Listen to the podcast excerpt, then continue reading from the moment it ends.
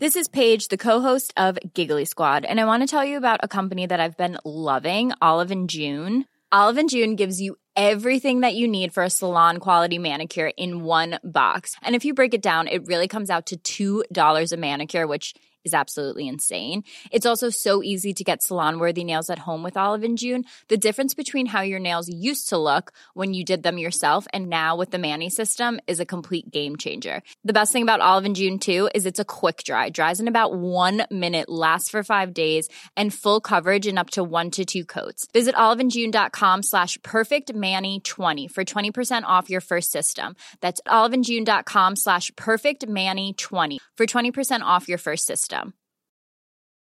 Ryan Reynolds here from Mint Mobile. With the price of just about everything going up during inflation, we thought we'd bring our prices down. So to help us, we brought in a reverse auctioneer, which is apparently a thing. Mint Mobile unlimited premium wireless. Ready to get 30, 30, bit to get 30, bit to get 20, 20, 20, bit to get 20, 20, bit to get 15, 15, 15, 15 just 15 bucks a month. So, Give it a try at mintmobile.com slash switch. $45 upfront for three months plus taxes and fees. Promo rate for new customers for limited time. Unlimited more than 40 gigabytes per month. Slows. Full terms at mintmobile.com. Burrow is a furniture company known for timeless design and thoughtful construction and free shipping, and that extends to their outdoor collection. Their outdoor furniture is built to withstand the elements, featuring rust-proof stainless steel hardware, weather-ready teak, and quick-dry foam cushions. For Memorial Day, get 15% off your Burrow purchase at burrow.com slash ACAST and up to 25% off outdoor. That's up to 25% off outdoor furniture at burrow.com slash ACAST.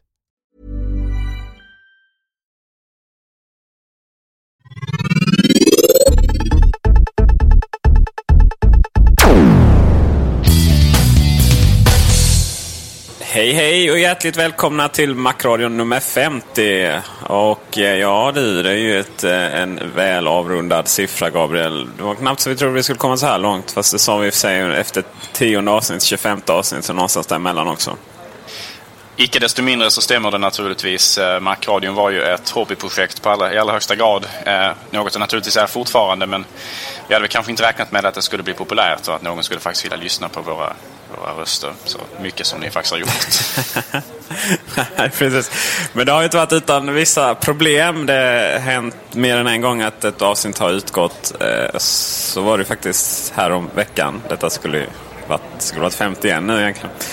Och eh, det har ju berott på lite olika saker. Jag tänkte vi skulle gå tillbaka från början. Eh, ljudet och sådär var ju under all kritik i början. Och det var ju för att vi hade några kassa mickar som vi hade rotat upp från, eh, från eh, källan någonstans. Och eh, ljudet blev ju därefter. Sen har det väl hänt någon gång, tror jag, två gånger till och med, att vi, någon miss har gjort att det har varit eh, datorns inbyggda mix som har spelat in det. Och det, då blir det är ju inte bra någonstans. Varför man ens har, finns en sån nu undrar jag. Jag tror inte jag har någon i min Mac Pro faktiskt. Men däremot i min skärm. Mm. Eh, sen var det ju även, det var faktiskt jag som satt och redigerade Macradion i början. Och gud vad tråkigt det var. Eh, eller tråkigt det var det väl inte, men det var väldigt tidskrävande om man säger så. Och, och när det inte riktigt gick som det gick, vill, jag ville att det skulle göra sådär. Då var det verkligen tråkigt. Och jag redigerade i Garageband. Och där fanns det ju någon, eh, ja, jag vet inte, Apple sats, eller Eh, marknadsför ju väldigt hårt för podcast och sådär. Men, men den eh, utjämnaren, eller, eller vad det kallas, att ljudet ska bli någorlunda samma nivåer och sådär. Den verkar inte alls fungera. Det var väl snarare tvärtom, kändes som ibland. Eh, men eh, sen fick vi Andreas ställde ju upp så snällt. Tack så mycket Andreas. Mycket, mycket kärlek där. Och det har ju blivit mycket, mycket bättre. Faktum är att innan jag gjorde det så hitta eller blev tipsad om, om ett program som heter Levelator. Det finns till och med ett avsnitt som är döpt efter det. Och eh, där märker man nog skillnaden. Där pressar han ihop ljudet rätt bra. Men ändå så är det ju såklart mycket bättre nu. Eh, tiden är väl det som varit det största problemet. Om det någon, av någon anledning skulle eh, bli så att vi inte hinner spela in här på söndag förmiddagen. I början så försökte vi hitta. Först, jag tror vi körde först helg va? Och sen gick vi över på någon veckodag. Eh, men det, ja, det är ju, vi har ju båda fasta jobb. Jobbar rätt många timmar om dagen. Eh, lite mer än de här åtta som förväntas eh, och sen så finns det en annan fritidsaktivitet och, och sådär va. Jag har en mycket kär sambo. Och henne måste man ju ta sig lite för ibland sådär. och stackarn hon får hålla sig utanför rummet när, vi, när, när jag steg in mig här. Eh, för att hon kommer åt några datorer eller någonting.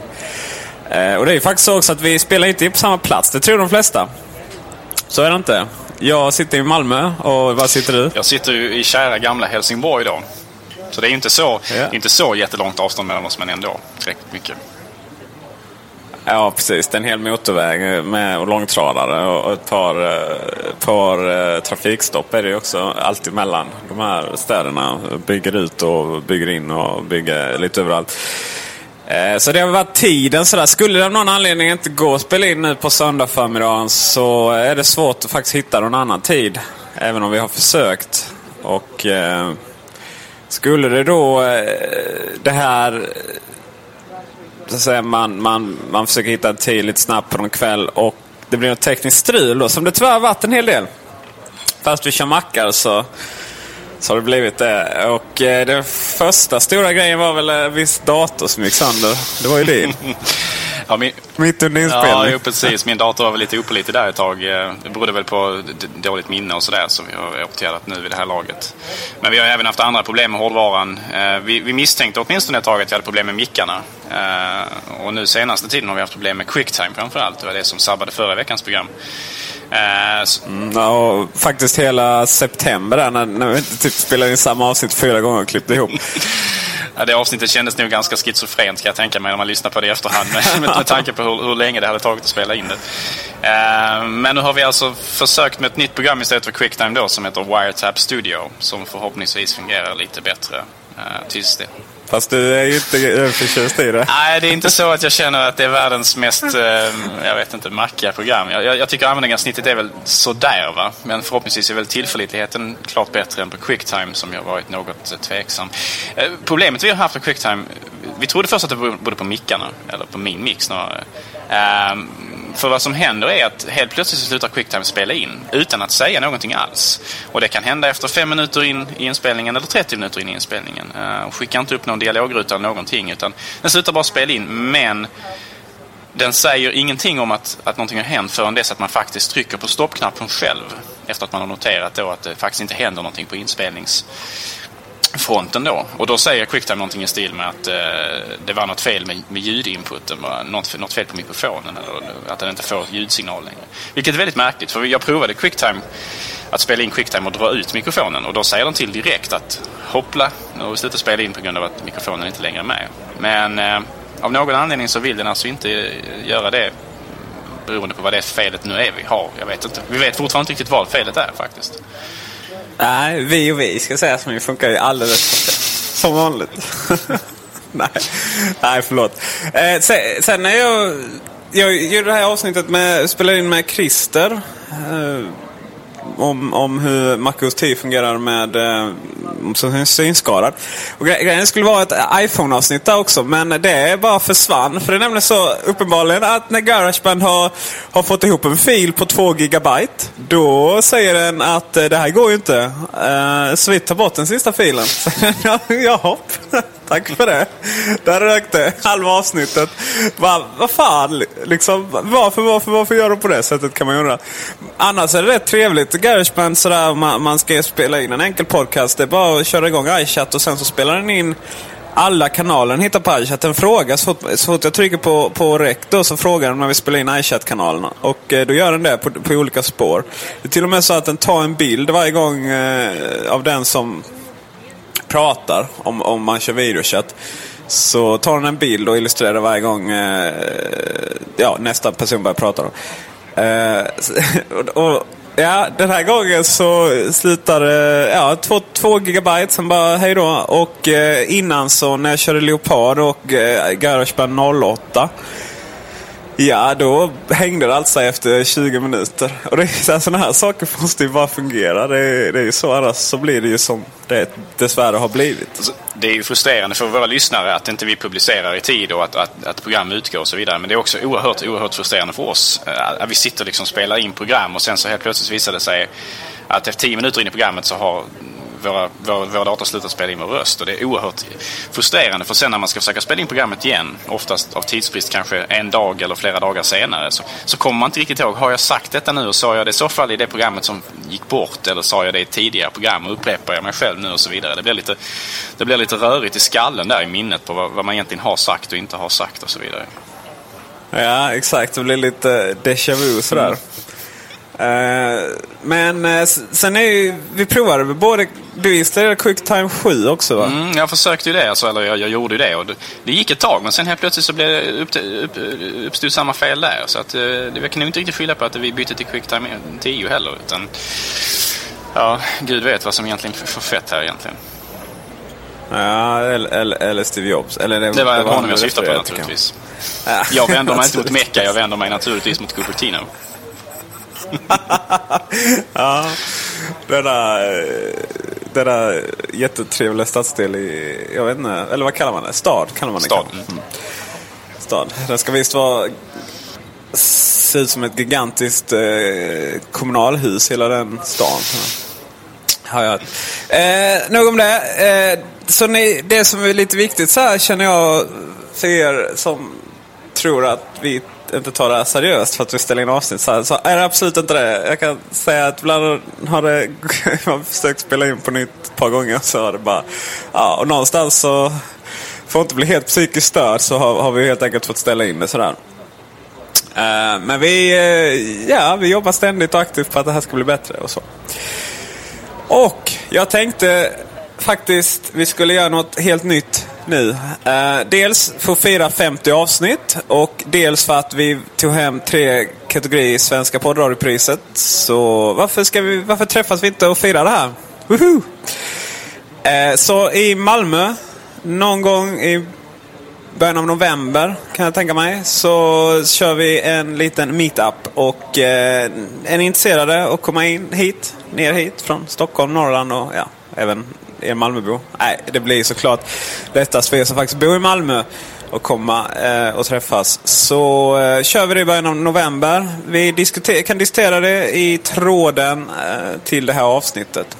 Och alla ni som har ett företagskort får ställa i kö för att anmäla er till att sponsra ölen, eller i alla fall den första ölen.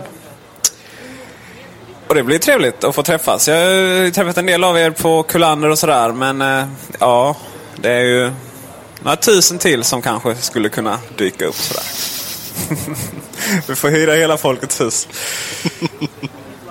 Vi får köra en liveshow med Macradion där. Ja, det var spännande. Macradion standup. Vi, vi som eh, i början i alla fall var så jävla rädda och, och, inte var politiskt korrekta och klippte bort grejer och eh, ja. Vi körde ju anonymt där i början ett tag också för man, man, man undrar ju lite grann hur mottagningen skulle vara där ute i, i etern. Men, eh, ja. jag vet att framförallt ja, jag propsade på att det skulle vara det ganska länge. Åtminstone ett par Ja, jag är lite mer, jag är ju lite med, eh, vad kallar man det, exceptionist. Fast med kläder på ska jag säga. Och ja, med rösten då. På tal om politiskt korrekt. Apple satsar på miljön. Bra PR eller? Eh, rubriken, under rubriken här. Och då är det ju så här att eh, det finns en stor mäktig handelsorganisation i USA som heter eh, Chamber of Commerce. Va? Här för mig. Gabriel, du får uttala det här rätt. Chamber of Commerce. Tack så mycket, tack så mycket. Eh, och den organisationen är väl som vår Svenskt Näringsliv ungefär, fast kanske något mäktigare då. Vi har ju inte så många jätte, jättestora lobbyorganisationer i det här landet. Möjligen är det då Svenskt Näringsliv och, och LO. Uh, eh, och de... Uh, Apple har gått ur dem. Varför har man gjort detta? Ja, Apple är väl inte riktigt överens med den här, eh, den här lobbyorganisationen då om utsläppsmålen som de har satt upp. Det är väl någonting som Apple har drivit under, under längre tid nu och man har ju börjat bli mer och mer miljömedveten från det företagets sida. Eh, man satsar på eh, grönare produkter i form av mindre utsläpp av farliga gifter och så vidare. Och nu då så är det även förmodligen Al Gores påverkan ifrån styrelserummet som har fått Apple att vända sig mot CO2-utsläppen i allt större grad och så vidare. Och jag kan också tänka mig naturligtvis att Apple ser en konkurrensfördel här gentemot, gentemot andra datortillverkare. Därför att många datortillverkare som satsar enbart på lågt pris eh, har kanske inte samma möjlighet att ha miljöhänsyn när man tillverkar eh, producerar och säljer sina grejer som Apple faktiskt har möjlighet att göra med sina betydligt friskare marginaler. Så att eh, det finns naturligtvis både, både en etisk men också naturligtvis en kommersiell aspekt av det här. Eh, det är ju väldigt bra PR att de gör sådana här saker. Och eh, bra P eller bra... Eh, det går ju lite hand i hand då att faktiskt, eh, faktiskt göra något eh, vettigt för mänskligheten. något vettigt för mänskligheten och inte förlora allt för mycket pengar på det. Och i det fallet så tjänar man givetvis mycket pengar på det. Men de har ju fått en del kritik för det och framförallt från organisationen själv. Eh, såklart. Och det är inte bara Apple som har, som har lämnat den. Nike har väl lämnat styrelsen, tror jag det stod, men inte organisationen i sig. En rad oljebolag har lämnat det av någon outgrundlig anledning. För det är ju då, om man får tro de som äger debatten då, bloggarna och de som är aktiva, menar de på att den här organisationen kanske inte är världens mest demokratiska eh, sak, entitet. De eh, beslut tas lite, lite i stängda rum och sådär.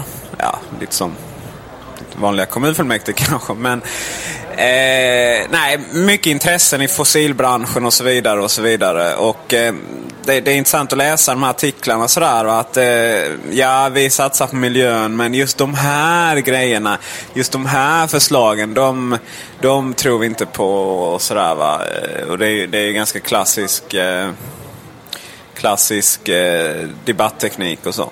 Men eh, sen finns det de som såklart argumenterar att jag har en kära vän. Eh, mycket, eh, ja, jag har en kär bekant som han tillhör ju de här, eh, hoppas han inte lyssnar nu, klimat... Eh, skeptikerna. han tycker det är det löjligaste som finns sådär, på, som har hänt. Och det får, får han och många andra tycka.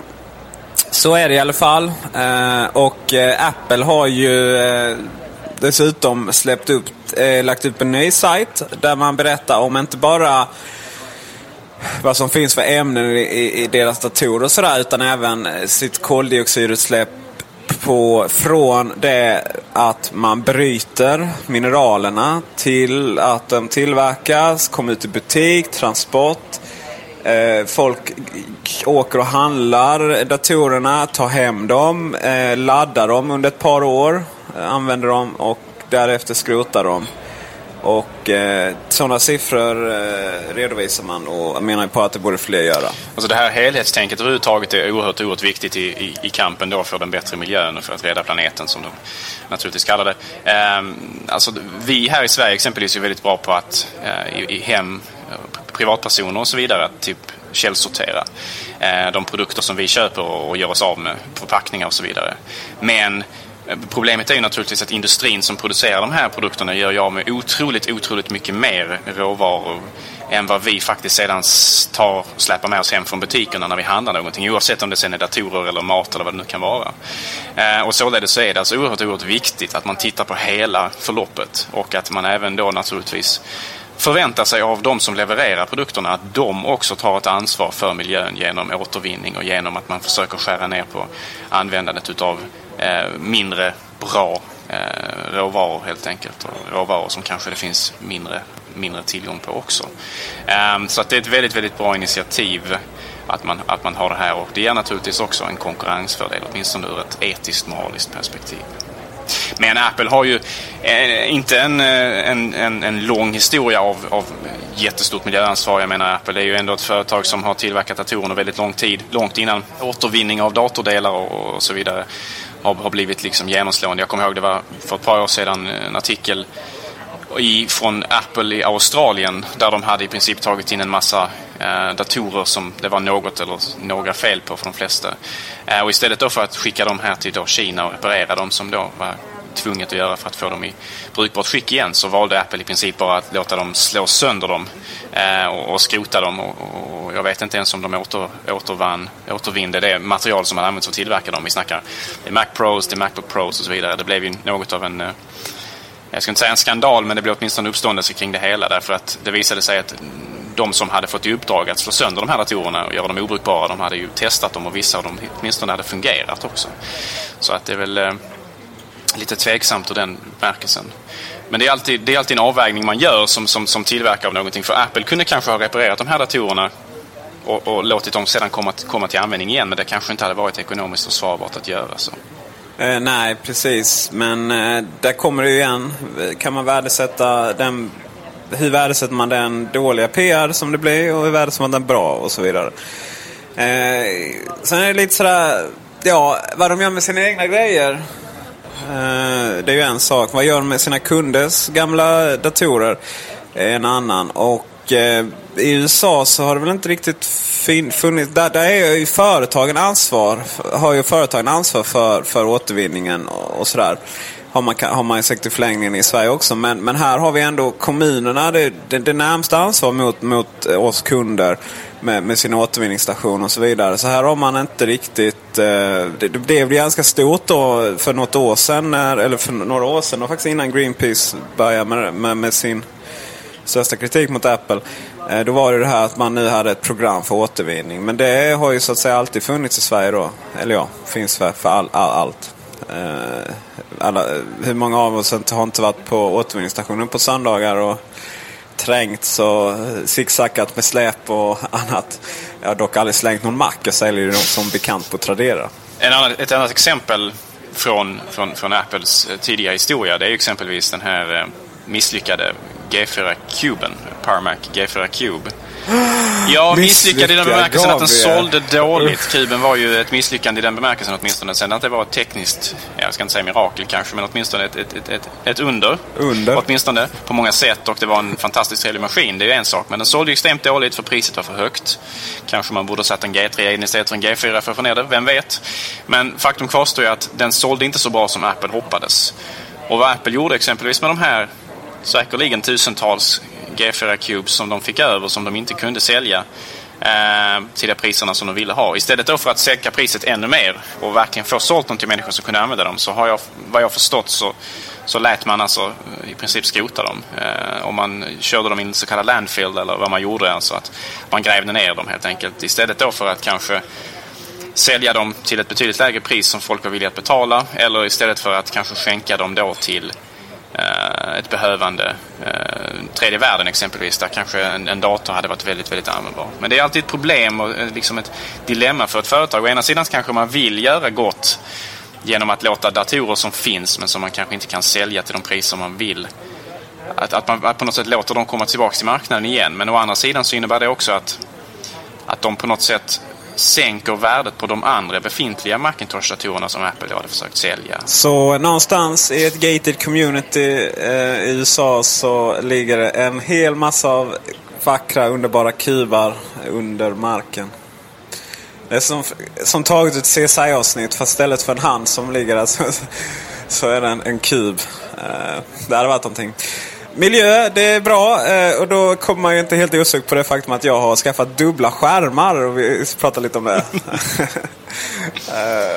uh, jag, jag, var det inte så att LED-skärmarna var väldigt, väldigt uh, miljö... Ja, LED-tekniken i sig innebär att den drar mindre ström och att de håller längre. Så ur bägge de aspekterna så är det naturligtvis en vinning för miljöns skull.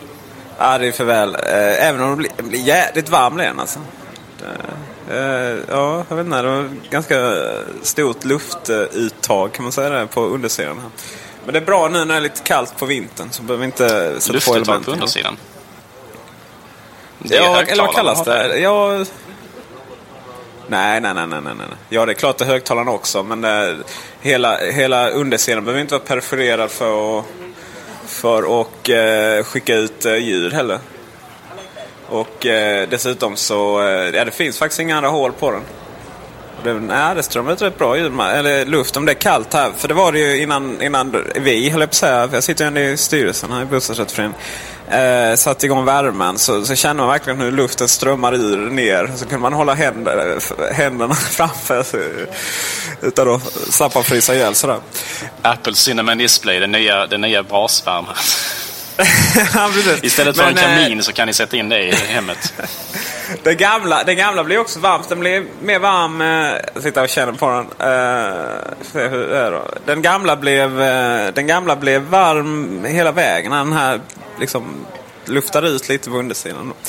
Men i vilket fall som helst så det är rätt trevligt med två skärmar må jag säga. Även om det är ju rätt tjocka kanter på dem. Så det är inte så att man sitter... Det är inte så att jag sitter mitt emellan dem och, tittar rakt in i två svarta kanter sådär. Utan... Eh, utan... Eh, det blir ju att den ena är huvudskärmen och den andra är eh, ja, sekundär. Då, så att, det är väldigt smidigt när jag uppdaterar iLove till exempel. Jag har det jag läser från på den ena och sen så har jag då det jag skriver på på den andra. Och, och väldigt bra i Photoshop med, eh, med palett och sådär. Det mest självklara.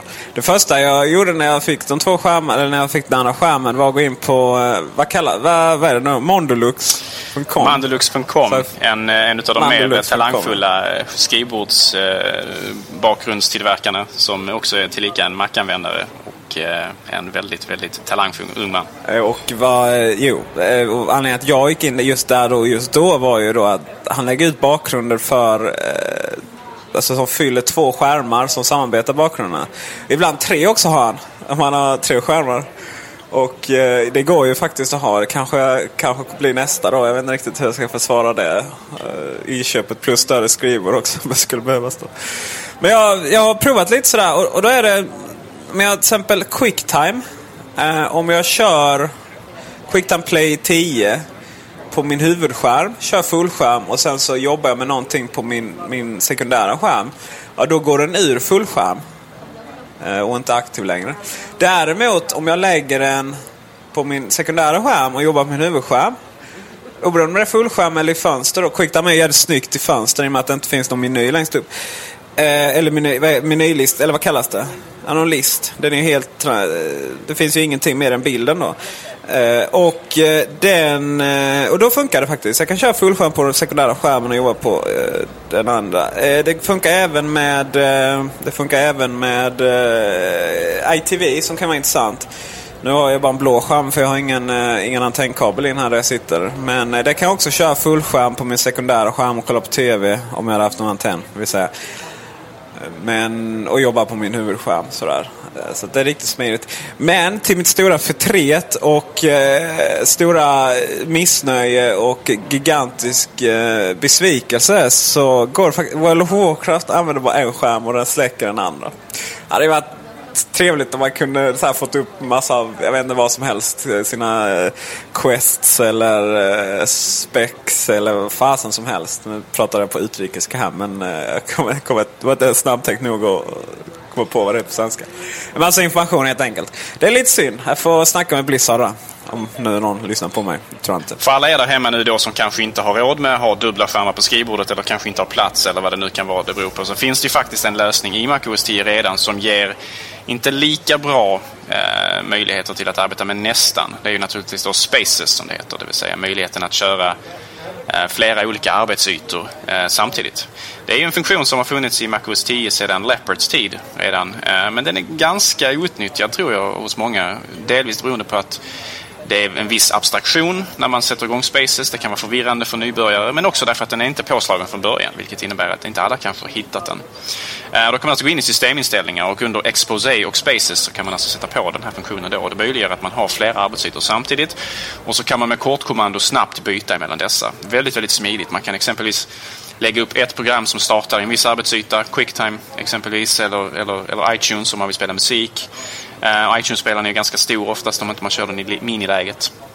Och då kan man ha en, en, en, egen arbetsyta till den och så kan man ha en arbetsyta till mailen eller iChat eller Safari eller vad det nu kan vara för någonting. Det är faktiskt en, en väldigt bra lösning som, som, som kanske inte får den kärlek och den uppmärksamhet som den förtjänar.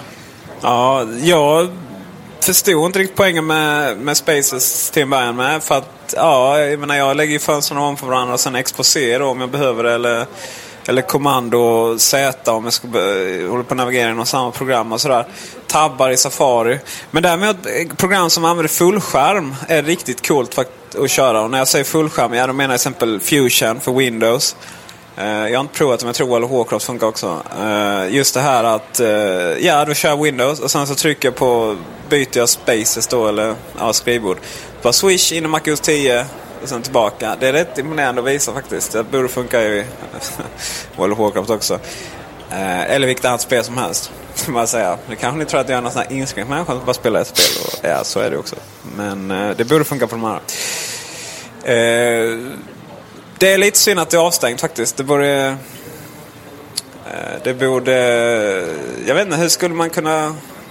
Ja, jag vet inte hur man skulle kunna lösa det så att folk använder mer sådär. Eller ja, det är inget... Det är inte så här, vi är ju inga evangelister som vill att folk ska använda datorerna som vi vill, eller? Men, alltså, jag, jag, jag, tror, jag tror delvis det beror faktiskt på att Steve Jobs kanske inte är så speciellt förtjust i funktionen på något sätt. Eh, man fick lite grann känslan när han presenterade just Spaces, när han presenterade Leopard första gången på scenen, att han inte riktigt var så entusiastisk kring den här funktionen som, som, som, som den kanske förtjänar att vara. Eh, det är en viss abstraktion, det kan vara lite förvirrande för, för användare och eh, det kan skapa problem på det sättet. Men det är faktiskt en ganska elegant lösning för, för de som helt enkelt har bara en skärm att arbeta med och ändå vill ha mycket mer frihet och arbetsytor och så vidare. Så att eh, jag kan rekommendera att, att åtminstone prova ha igång det. Eh, och eh, man läser snabbkommandona väldigt fort för att hitta dem och sådär. Och man kan även ha en liten knapp i menylisten i vilken man väljer vilken space man vill arbeta i eller vilken arbetsyta man vill vara i så att säga. Var det inte så att första betan eller alfan eller någonting där innan av MacOS 10 eh, stödjer bara ett program igång eller vad var det? Ett program igång åt gången? Va? Ja, ett, inte ett program igång åt gången. Eh, det har inte varit ett problem utan snarare att ett program kunde vara framme samtidigt. Eh, det är det som de kallade för lila knappen. Så, ja. Eh, det fanns längst upp på högersidan på fönstret. Alltså, på vänstersidan i våra fönster har vi de här eh, stoppknapparna. Alltså man stänger fönstret och minimerar och så vidare. Så längst ut på högersidan så fanns det alltså en lila knapp som möjlig, möjliggjorde eh, one window mode eller vad man nu ska säga. Och då, så fort man då tryckte på ett program så försvann fönstren från alla andra program så att man bara hade ett program i fokus alltid. Eh, och det skulle då vara för, för de extrema nybörjarna till datorer och så vidare som inte kanske förstod eh, att man kunde ha flera program igång och det här med, med, med fönster som låg ovanpå varandra och så vidare. Men eh, på något sätt så känns det som en lösning för en annan tid. För alla människor idag har ju växt upp med, eller har åtminstone viss erfarenhet av datorer och man förstår att man kan ha fler än ett fönster öppet från olika program och att de kan ligga ovanpå varandra och så vidare. Så jag tror inte den sortens eh, Eh, förenklingar eller fördumningar eller vad man nu ska kalla det faktiskt det behövs nu för tiden. Utan för, för, för de, den överväldigande majoriteten av användare så, så fungerar det alldeles utmärkt som vi har det idag. Det går ju faktiskt att göra det idag också genom att trycka på kommando och allt. Samtidigt som du väljer ett program i dockan. Då händer exakt samma sak. Då gömmer sig allting annat. Och det är en jävla bra tangentbordskombination att veta om man tycker att man har allt för mycket fönster helt plötsligt. Så bara trycker du på eh, kommando allt och sen så på det programmet du vill ha så gömmer sig allting annat. Eh, rätt smidigt faktiskt. Sen är ju exposé är väl den funktion som jag gillar mest då. Det här med att liksom få hitta fönster och så. Det, det är den jag har tagit åt mig väldigt mycket. Och i snåläppar är ju den, har det ju kommit lite nytt där. Och eh, vi har faktiskt spelat en videoguide på det. Så vi länkar till den. Kolla på den om ni inte har sett den än. Exposé är också väldigt trevligt om man har This is Paige, the co-host of Giggly Squad, and I want to tell you about a company that I've been loving, Olive and June. Olive and June gives you everything that you need for a salon quality manicure in one box. And if you break it down, it really comes out to $2 a manicure, which is absolutely insane. It's also so easy to get salon worthy nails at home with Olive and June. The difference between how your nails used to look when you did them yourself and now with the Manny system is a complete game changer. The best thing about Olive and June too is it's a quick dry, dries in about one minute, lasts for five days, and full coverage in up to one to two coats. Visit oliveandjune.com slash perfect Manny 20 for 20% off your first system. That's oliveandjune.com slash perfect Manny 20 for 20% off your first system. Planning for your next trip? Elevate your travel style with Quince. Quince has all the jet setting essentials you'll want for your next getaway, like European linen premium luggage options, buttery soft Italian leather bags, and so much more. And is all priced at 50 to 80% less than similar brands. Plus, Quince only works with factories that use safe and ethical manufacturing practices. Pack your bags with high-quality essentials you'll be wearing for vacations to come with Quince. Go to quince.com slash pack for free shipping and 365-day returns. I'm Sandra, and I'm just the professional your small business was looking for. But you didn't hire me because you didn't use LinkedIn Jobs. LinkedIn has professionals you can't find anywhere else, including those who aren't actively looking for a new job but might be open to the perfect role, like me. In a given month, over 70% of LinkedIn users don't visit other leading job sites. So if you're not looking on LinkedIn, you'll miss out on great candidates like Sandra. Start hiring professionals like a professional. Post your free job on linkedin.com/people today. Everyone knows therapy is great for solving problems, but getting therapy has its own problems too, like finding the right therapist, fitting into their schedule, and of course, the cost. Well, BetterHelp can solve those problems. It's totally online and built around your schedule. It's surprisingly affordable too. Connect with a credentialed therapist by phone, video, or online chat, all from the comfort of your home. Visit betterhelp.com to learn more and save 10% on your first month. That's BetterHelp, H E L P. Hey Dave. Yeah, Randy. Since we founded Bombus, we've always said our socks, underwear, and t shirts are super soft. Any new ideas? Maybe sublimely soft. Or disgustingly cozy. Wait, what? I got it. Bombus. Absurdly comfortable essentials for yourself and for those facing homelessness. Because one purchased equals one donated. Wow, did we just write an ad? Yes. Bombas. Big comfort for everyone. Go to bombas.com slash ACAST and use code ACAST for 20% off your first purchase. Några av Apples eh, senaste bärbara, det vill säga de som har den här eh, den stora pekplattan som även har en knapp inbyggd. För att då har man möjlighet att framkalla exposé genom att använda fyra fingrar på pekplattan och föra dem neråt. Då får man upp alla aktiva fönster direkt. Så man har ett väldigt snabbt och nära till hands eh, funktion för att få fram exposé där. Och för man dem istället uppåt när man inte har exposé aktiverat så får man se skrivbordet. Så att eh, det är en väldigt bra, ett bra tips för er som kanske inte känner till det. Wow, jag har ingen aning om. Hur kom du på det? Bara av en olycka eller? För du har ju en sån. Eller ja, nej, jag läste om det helt enkelt. Ja. Eh, och det är ju en bra, det är ett bra sätt att dema datorer för, för människor också. Nu gick du lite händelserna i förväg här, för att, eh, eller ja, det gör du inte såklart med, eh, i och med att det var en del av det. Men eh, jag tänkte vi, vi ska lägga i veckans snåleopardtips, Så det var väl denna veckan. För jag ska, jag ska köra en till. Eh, det finns så, jävla, så exceptionellt mycket sådana små bra och ha-grejer som man önskar att man kunde allting. Eh, skrev man en bok om det så skulle det bli, skulle det bli större än Bibeln antar jag. Och, eh, eller Koranen, eller båda och tillsammans kanske. Plus massa andra tilläggspaket. Macradion presenteras av kulander.se. Din personliga mackbutik i Malmö och nu också Facebook. Det håller på att bli lite förändringar i App Store. Två stora saker har hänt den gångna veckan och veckan därpå. Eh, det ena är att AT&T har bestämt sig för att tillåta IP-telefoni över deras nät. Jämförelse med då att bara köra i wifi. Så som man har fått göra med Skype och alla andra. Fring, Fling och Fring och Snöflingor och allt vad programmen heter som kan göra eh, prata så här via IP. Det vill säga att man tar inte betalt per minut utan megabyte istället. Och I och med att vi alla har gratis eller eh, för en väldigt låg kostnad får surfa hur mycket vi vill så är det ju det alldeles strålande.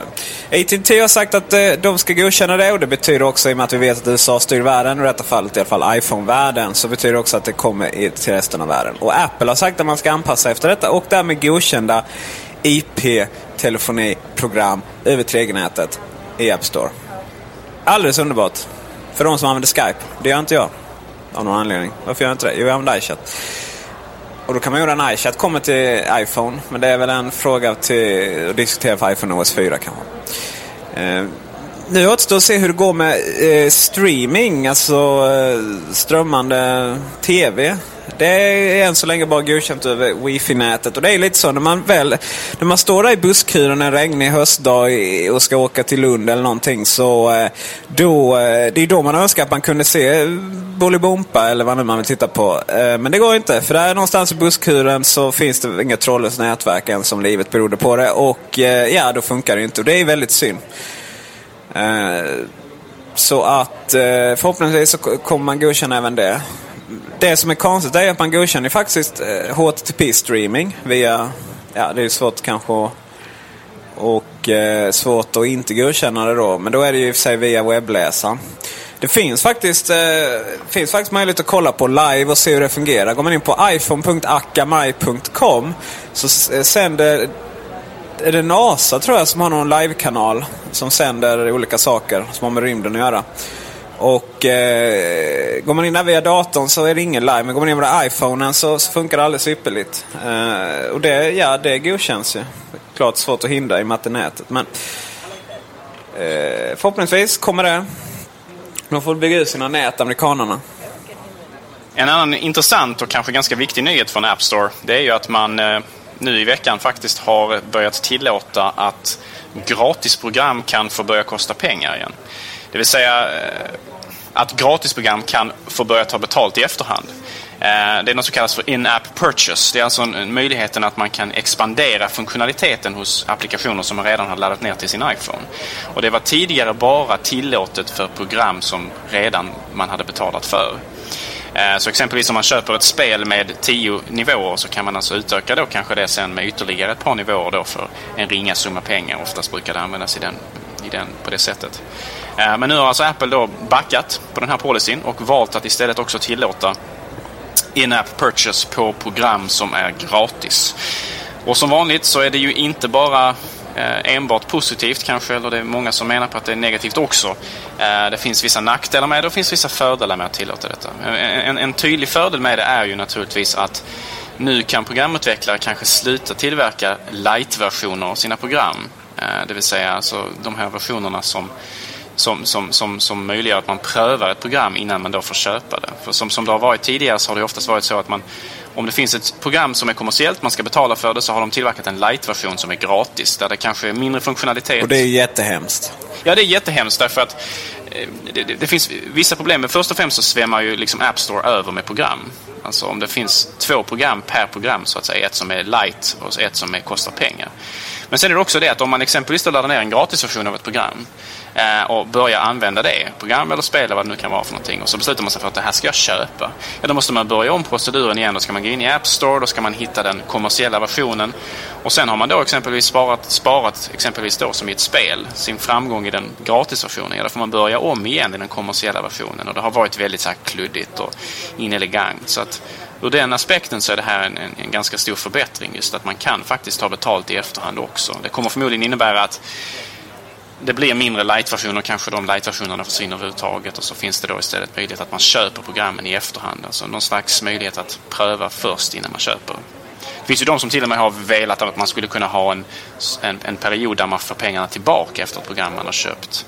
Eh, så att, låt säga att man köper ett program och så ska man då inom 24 timmar kanske exempelvis då få möjlighet att få pengarna tillbaka och, och programmet, att programmet ska tas bort från telefonen igen. Och just för att Både då för att kunderna ska ha möjlighet att testa vad det är man faktiskt köper och se så att det är bra.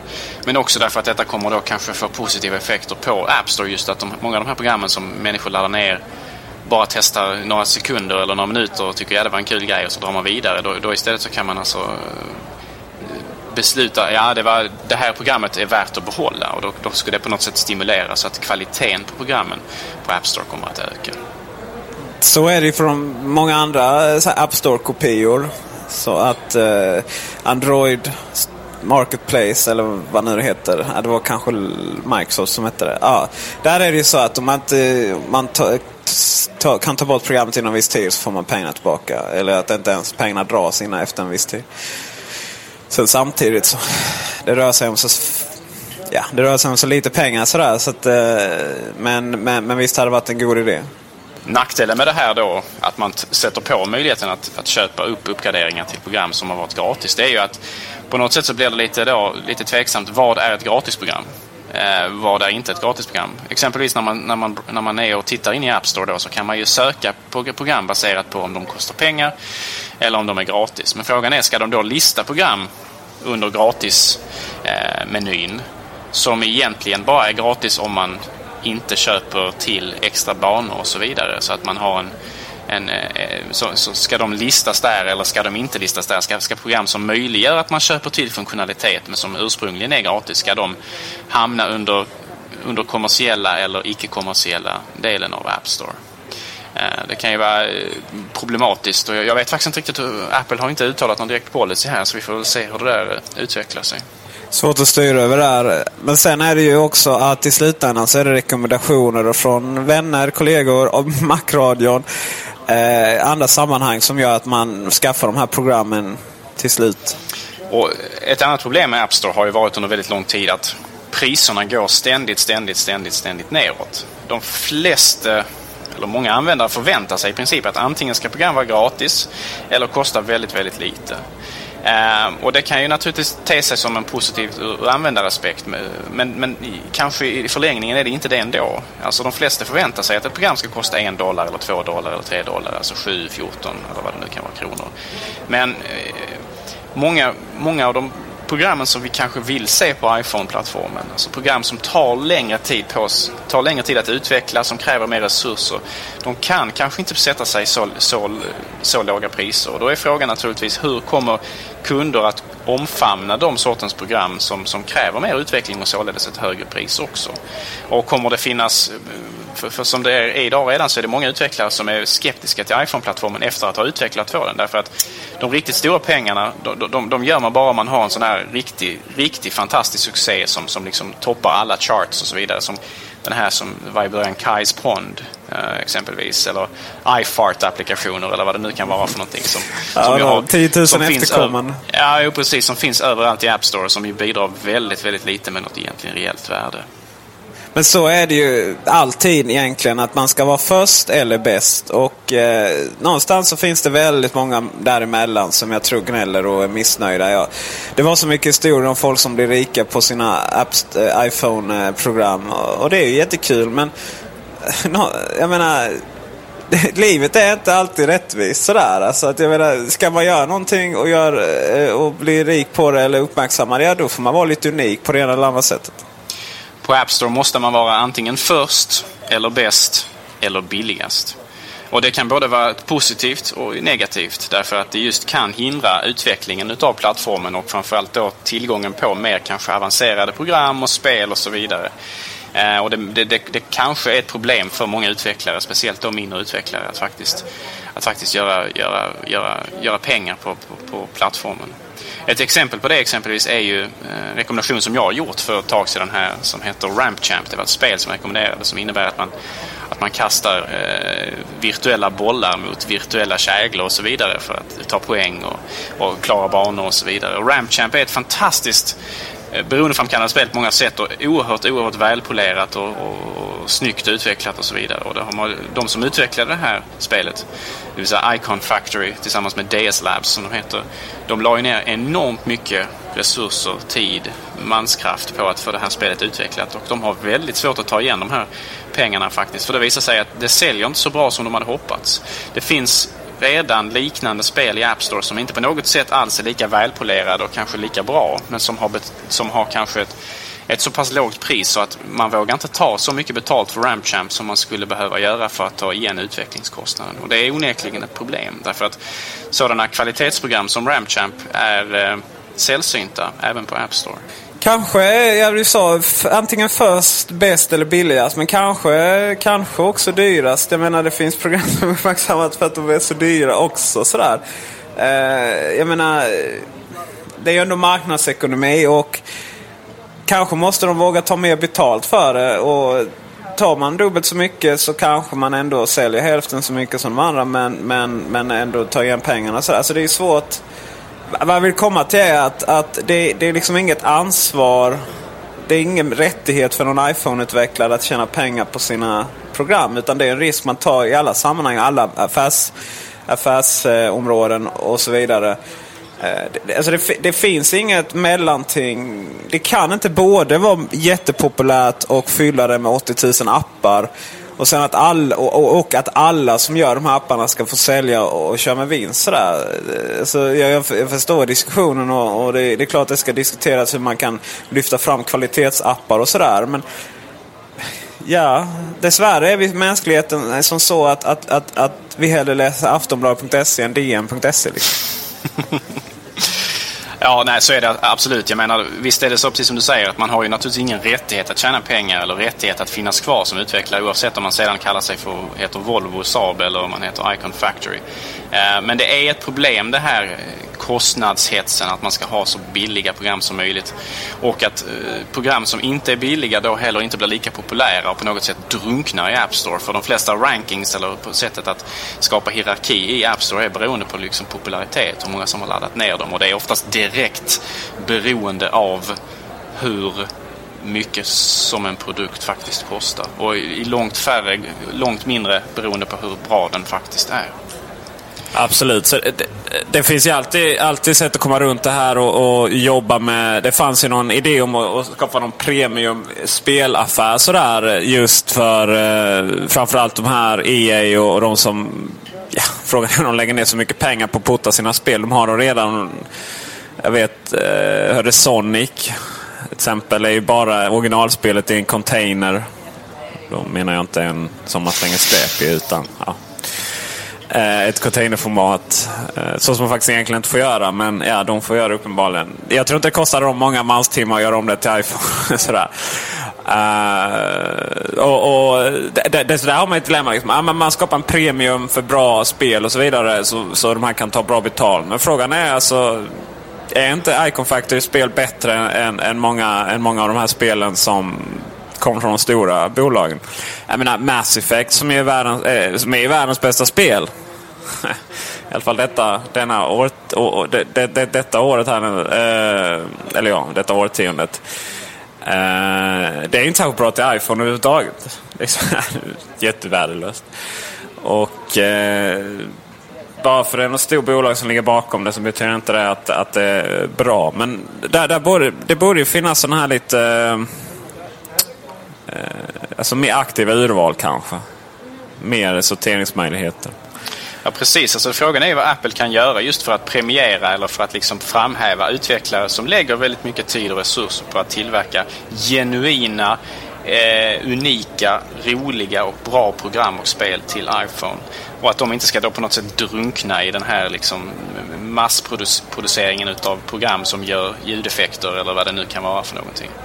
Um, och det är väl ett, det är en fråga naturligtvis hur mycket Apple vill gå in och styra uh, i den egna App Storen också. För det, man har ju liksom andra Apple vill ju tjäna pengar och Apple tjänar ju jättemycket pengar på de här 99 cents appsen ändå. De, de, eftersom de säljer så oerhört stor, stor volym. Men samtidigt så har ju Apple också ett ansvar och ett intresse av att främja kvalitetsutvecklingen av program till iPhone. Därför att de här iFart-appsen de kommer att finnas på Android och de kommer att finnas på alla andra programplattformar också. Därför att de är inte svåra att utveckla. Det som kommer att skilja iPhone från konkurrenterna, framförallt i framtiden, det är alltså original, originella, genuint bra program som är utvecklade för plattformen. Och det är frågan hur dessa ska lyftas fram och kanske till och med om de ska premieras. Sen är det också så att jag menar, det är normala marknadsföringsregler som, som gäller här också. Det verkar som att man ja, nu släpper de på App Store och uh, that's it. Nu, det är där all marknadsföring, där allting allt sker. Men Ja, vill man sälja då får man ju börja marknadsföra. Man får ju köpa annonsutrymme, man får ju köpa Google Ads, man får ju ta med tusan slänga upp eh, helsidor i tidningar. Alltså vad som helst sådär. Jag menar det är normal marknadsföring som, som gäller. Hur som helst, se att det är två miljarder nedladdningar från App Store. Det är nice. En eh, imponerande nice. siffra. Jag kan inte tänka mig att eh, någon konkurrent kommer att komma på de siffrorna inom de närmsta fem åren. Eller någonting. Nej, men de, flesta, de, flesta, de flesta App Stores som finns till andra eh, plattformar och så vidare, de har ju, vad, vad har de typ? Vad startade den här senaste App Storen med från Zoom exempelvis då? Den hade, var det, 7, var det 7 10, eller 13 eller någonting? 13 per program eller något liknande. Ja. Varav de flesta var, var, var nedlusade med reklam exempelvis. Att man, att man var tvungen till titta på sådana här reklamfilmklipp i början innan man kunde använda spelen och programmen och sådär. Och det känns ju verkligen jättetrist. Alltså. Jag fattar inte vad de tänkte på Microsoft alls. Det, mm. det, Som vanligt, det, som det, kan man säga. Men det här är Mac-radion. objektiviteten är inte vår starka sida. Eller? men, men, men det finns ju, menar, nu, nu i dagarna så hörde man ju talas om att Tre, alltså mobiloperatören Tre, skulle starta en egen App Store också. Som skulle konkurrera då naturligtvis med Apples App Store. Då skulle, man då, då skulle då program skrivas till de telefoner från de tillverkare ja, som ville vara med. Just. Så här ser man åter, återigen hur... Just nu två stycken Sony Ericsson-telefoner. Och det är också sådär, ja då utvecklar man till dem och, och man är tillbaka till det här eh, gamla då som App Store eh, gick bort ifrån att eh, ja, då är det två Sony Ericsson-telefoner och sen så, ja de håller väl i två månader eller vad det är, en sån har livslängd. Liksom. Så kommer de nya och sen kommer det nya och ja då funkar inte de programmen på dem längre. Och det är som när man skulle köpa så här ringsignaler till sin gamla Nokia-telefon eller Sony Ericsson. Man gick in på någon portal då, typ Vodafone Live hade, åh oh, gud vad hemskt det var. Eh, och eh, ja, då visste ja, ska det vara polysignaler? Ska det vara eh, real tone? Ska det vara midas? det är så bara nej, bort.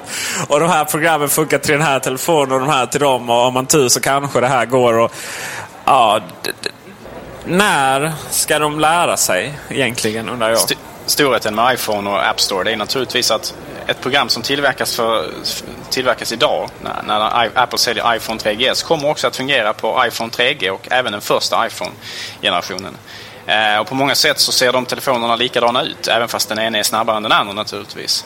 Eh, och det, plattformen är densamma och så vidare. Och det, kommer att skapa en, det skapar en kontinuitet som är väldigt bra för de utvecklare. Därför att man kan utveckla ett program idag och sälja det kanske om fem år fortfarande. Och att Apple inte uppdaterar telefonen mer än en gång om året gör ju också det att det blir en viss stabilitet i marknaden som är oerhört främjande just för att, att man ska utveckla program och kunna tjäna pengar på den här plattformen. Absolut, så i rättvisans namn ska man ju säga att det finns vissa tekniker i telefonerna som är, alltså första som inte ja, som finns nu men som inte fanns i den första och sådär. Eh, och vissa kräver att man har en telefon och så och inte en iPod touch. Men, men, det är ändå det här liksom, det är samma storlek på skärmen, det är samma plattform och så vidare. Sen att det finns vissa tekniker som inte finns. Men i de här Sony Ericsson-telefonerna, ja det, det är olika operativsystem, det är olika skärmstorlekar, det är olika styrfunktioner och så vidare. Det finns ingen kontinuitet överhuvudtaget. Men någon gång i framtiden, jag vet inte när, så kommer det att komma program som kommer att säga att vi kommer inte stödja första generationens eh, iPhone exempelvis. Eller vi kommer inte att stödja andra generationens, eh, alltså 3G, iPhone 3G exempelvis. Det, det, det kommer att komma, så att någon gång att det här kommer att ske. Att man måste gå vidare, att man måste ha den kraften som kanske finns i framtida versioner av telefonen och så vidare. Eller precis som du pratar om här, specialfunktioner som inte finns i de gamla och så vidare. Det kommer ju att ske naturligtvis. Det kommer att ske någon slags segmentering av marknaden. Men, men det har ju varit relativt lugnt och stilla för utvecklare. Att man har kunnat utveckla för det nya och ändå kunna liksom på något sätt få sitt program att fungera på de lite äldre. Och det har ju gynnat dem väldigt mycket. Det, det handlar ju om år då, inte månader. Eh, som det gör i de andra sammanhangen. Frågan är ju exempelvis hur Apple kommer att hantera upplösningen på skärmen. Jag menar, jag kan inte tänka mig att, att iPhone kommer att bli mycket större eller mycket mindre skärmmässigt rent fysiskt. Men upplösningen förr eller senare kommer ju att förändras. Och då är frågan naturligtvis hur många utvecklare som har skrivit sina program så att de är så kallat resolution independent. Att, att, de kan, att de kan fungera bra även på andra upplösningar än den som sitter på iPhone idag. Det som är så här hårt men rättvist, det är ju att ja, Apple kan ju säga är de det var väl nu, de var väl, programmen var väl inte tvungna men absolut allra helst eh, jättemycket eh, ville de att de skulle vara eh, iPhone OS 3-provare då. Det står ju alltid på, det står, står ju på de programmen som är det. De kan ju säga att om ni inte fixar det här nu då försvinner det. på gott och ont. Och man kan ju säga när det passar, när det passar oss då är det bra. Men när, när det liksom är plötsligt något dumt sådär då, då är det mindre bra med den kontrollen. Men så är det ju i livet bra i vissa sammanhang, dåligt i vissa. Uh, herregud, man kan inte tillfredsställa alla. Man kan inte vara Folkpartiet eh, 98 liksom. Populistiskt. Vad vi vet åtminstone om, om iPhone är att den fortsätter ju sin, sitt segertåg världen, världen över. Uh, nu här senast så hörde vi att uh, anställda på Svenska Dagbladet kommer att få tillgång till en iPhone allihopa. Uh, och tidigare så har det även varit så på Aftonbladet sedan en tid tillbaka. Och det är ju väldigt positiv nyhet. Ja, det är väldigt roligt. Och eh, det vet jag inte riktigt hur sant det var. Men tanken var ju liksom just Aftonbladet-fallet där skulle alla ha det. Från städare till, till, till, till VD och sådär. Nu antar jag väl att Aftonbladet hyr in sina städare. Men, men det, är ändå, det är ändå bra. För att Schibsted som äger Aftonbladet Eh, och Svenska Dagbladet. De eh, har varit väldigt på. Man har skaffat väldigt mycket applikationer och mycket spot och sådär som jag tycker är helt ointressant. Men eh, Prisjakt är en väldigt bra app som man står där i butiken och ja, det finns lite billigare någon annanstans. Men det ska ni inte göra om ni, om ni står i min butik. Nej, skämt åsido. Eh, den är faktiskt väldigt bra när man står där på on-off och, och ska kolla vad som helst. Eh, det finns hitta.se, det är en bra app. Eh, och så vidare. och så vidare. Och där, De har ju verkligen fattat vad som gäller. Om man ger alla anställda en iPhone då kommer det komma hur många bra idéer som helst. Eh, hur man skulle kunna göra, hur man skulle kunna anpassa medan man går in på sina egna sajter och så vidare. Va? Så Svenska Dagbladet har ju också, det är också en stor tidning. Eh, som säkert också kan släppa en hel del. Nu vet jag att många av det som tillhör Svenska Dagbladet, typ Tasteline och så, tror jag inte är kvar längre. Men, men ändå. Det är ett oerhört smart sätt för företaget att utnyttja ny teknik enkelt. Eh, för just i Aftonbladet-fallet så tror jag man nu får väl någon som jobbar där rätta mig, men tog man inte bort alla andra former av telefoni och bara hade iPhone? Det är naturligtvis bra för Apple också, inte bara därför att man får sålt x antal telefoner till de, de som så då jobbar på den här tidningen, utan också naturligtvis därför att det hjälper till att cementera iPhone-plattformen som plattformen med stort P, alltså som, som de facto standard. Eh, det, är allt, det är allt möjligt. Jag menar, exempelvis gå in på Hemnet för alla er som är intresserade av att köpa bostadsrätter och hus och så vidare. De har en egen en iPhone-applikation som de gör rätt så mycket reklam för också som är väldigt, väldigt smidig. Och då kan man i princip gå in på den och så kan man med hjälp av GPS-funktionen i telefonen för er som har den. Eh, se vilka bostadsrätter exempelvis eller vilka hus inom en viss radie ifrån en, där man står just nu är lediga och tillgängliga och till vilket pris och så vidare. Och man kan ha, man har väldigt bra integration med just eh, Hemnettjänsten på, på internet där man letar upp bostäder och så vidare. Och alla sådana här program som utvecklas till iPhone gör ju bara iPhone allt svårare att slå för konkurrenterna och allt svårare att matcha och, och besegra. Och det är oerhört, oerhört viktigt för Apple att det har blivit så här iPhone är väl någonstans där iPoden blev, eller var. Att ett, till slut blev det sån... Den kritiska massan blev så hög så att det blev... Det blev liksom... Ja, det blev referensen. De facto standard. Vi är inte där idag, men det, vi, vi, är på väg dit med stormsteg. Och eh, om konkurrenterna vill kunna stoppa Apple och på något sätt eh, ta så pass betydelsefulla marknadsandelar så att man har en chans så måste de göra någonting drastiskt och väldigt fort för att eh, vi närmar oss den punkten väldigt snart. Som Sonny Eriksson skrattade och ja, vi vet ju hur, hur deras kvartalsrapport såg ut här för någon dag sedan. Å andra sidan så får man väl säga så här att eh, alla de som kommenterade iPhone när den släpptes, allt från Steve Ballmer till, precis som du säger, Sony Ericsson och så vidare och Nokia kommenterade den också. De var väl inte speciellt... Eh, de, de, de, hade väl inte mycket gott att säga om det men å andra sidan så kanske de på något sätt i deras hjärtats hjärta på något sätt insåg att det här är ett riktigt stort hot men de kunde liksom inte säga det till, till journalister som frågade. Man kan inte riktigt erkänna det för att man har ju en egen, egna produkter att kränga. Så är det givetvis. Ska man se till Sony Ericssons eh, stora... Eller till Sony Erikssons försvar så var ju faktiskt inte de särskilt högljudda just med iPhone. Utan det var ju Nokia som du sa. Skrattade och behåll mig, men han skrattade åt allt. och vi skrattade åt honom. uh, vad roligt. Jag fick förresten nya Office här av Microsoft för ett tag sedan. De har ju paketerat om sin mjukvara. Nu finns det bara två versioner. Business och Hem och Student för övrigt. Eh, lite den, parentes så, den sortens förenklingar är väldigt tacksamma att ta emot. Man kunde ju önska att de kunde göra samma sak vad gäller Windows-paketen så att de eh, fick ner så de inte har, vad är det, 12 olika versioner eller vad det är? Något, något ja, herregud. Ja.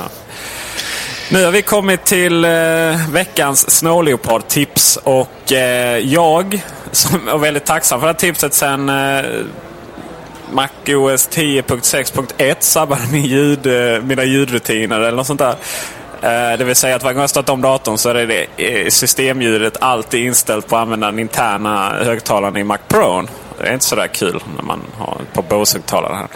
Och då måste jag alltid välja nytt ljud. Och, det gör, och då kan man göra, göra på två sätt. Det gamla vanliga, man går in i Äpplets systeminställningar och så väljer jag ljudet där. Men eh, numera i Snow Leopard så kan jag trycka på allt. Och allt är ju tangenten som eh, eh är eh, din vän. Uh, och i det fallet så kan man då trycka på alt-tangenten och sen välja ljud. Absolut strålande. Jag tror vi har tipsat om det innan en gång. Men det är eh, bra att tipsa om igen nu när jag vet att det inte bara jag som har problem med min Mac Pro eh, att, att eh, fel ljud är valt. Så att allt och, och sen ljudet. Eh, nummer två, vad man kan göra med alt-tangenten, det är att om du trycker på allt, och jag har ingen aning om det här fanns i Leopard, för jag hade inte upptäckt det förrän nu, men det finns uppenbarligen i Snow Leopard. Du trycker på allt och sen väljer någon av de här tangenterna som, som ljusar upp skärmen, eller som F3 är ju, är ju exposé och F4 är ju dashboard. Om du trycker på allt och de tangenterna, då kommer man in i systeminställningar för de här funktionerna. Eh, oerhört enkelt och smidigt att komma in där. Eh, fler tips, fast då kör vi lite iPhone-veckans eh, tips här. Och eh, Det är faktiskt fyra stycken, varav ett har vi nämnt redan. Dropbox, detta underbara program. Eh, när, man har, när vi har fler än en dator eh, så kan vi ha en katalog, eller en, en mapp, heter det nog, ja. Eh, som är synkroniserad mellan datorerna. Så jag har Dropbox eh, här på min Mac hemma och sen så kom jag till jobbet och så har jag exakt samma katalog där, eh, förlåt mapp och så har jag samma filer så de synkar med nätet och i molnet som är så fint. Finns nu till iPhone. Kostar ingenting. Gå till och med ta en bild via Dropbox-appen, lägga i sin Dropbox och så har man den på sin Mac sen. Ping. Eh, oberoende sms kallar jag det. Men eh, det är alltså en funktion, alltså ett program som man kan skicka meddelanden till varandra och så är det med hjälp av push notification. Så du kan skicka ett meddelande via ping till Gabriel här. Eh, och så får han ett meddelande att nu har du fått en, ett meddelande. Så det är precis som sms fast betalar ingen sms-kostnad. Också gratis. ITV har vi, har vi nämnt. Det finns, eh, det finns så att vi kan kolla på TV på vår iPhone om vi har ITV-hårdvara och mjukvara kopplat till datorn. Det går att schemalägga inspelningar, det går att se eh, vad det, vad det går på TV och det går att strömma från, live ifrån sin dator. Mycket enkelt. Men det krävs wifi. Slutligen, sista tipset är Tweety 2. Finns det på iPhone. Tweety var det här programmet och jag ursäkta mig om jag inte uttalar det rätt. Eh, men det är det här programmet som... Eh, det är det bästa eh, Twitter-programmet på iPhone och Mac tycker jag också. Det finns de som inte håller med mig, men det bryr inte jag mig om. Det gör jag sällan. Tvåan kostar på kronor. Jag har inte skrivit upp det här, men vi chansar på runt 30. Även för er som har ettan. Men det är väl värt att uppgradera. Och då kära lyssnare så var det allt för Macradion den här veckan. Vi tackar er för ert tålamod och för att ni har lyssnat idag. Vi vill också tacka vår eh, ljudredigerare Andreas Nilsson för hans idoga arbete. Och naturligtvis också tack till vår kära sponsor Kullander. Glöm inte att... Eh, glöm inte vår lilla träff i november. Uh, det kommer datum och plats och tidpunkt uh, vid ett senare tillfälle. Eller vi kan till och med diskutera fram det gemensamt här på, på vår webbsida. Tack så jättemycket Gabriel. Tack, tack, tack så mycket Peter. Äh, där kom det. Äh, knappt så jag behöver nämna det själv. Tack kära lyssnare. Ha en skön vecka. Och hoppas, hoppas de nya iMacarna kommer på tisdag. Ha det gott. Hej!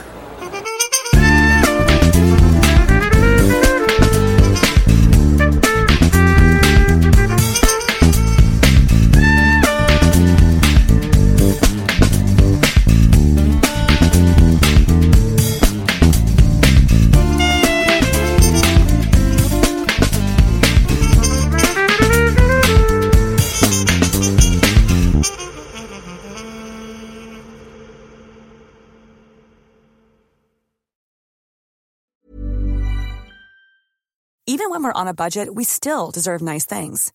Quince is a place to scoop up stunning high-end goods for 50 to 80% less than similar brands. They have buttery soft cashmere sweaters starting at $50, luxurious Italian leather bags, and so much more.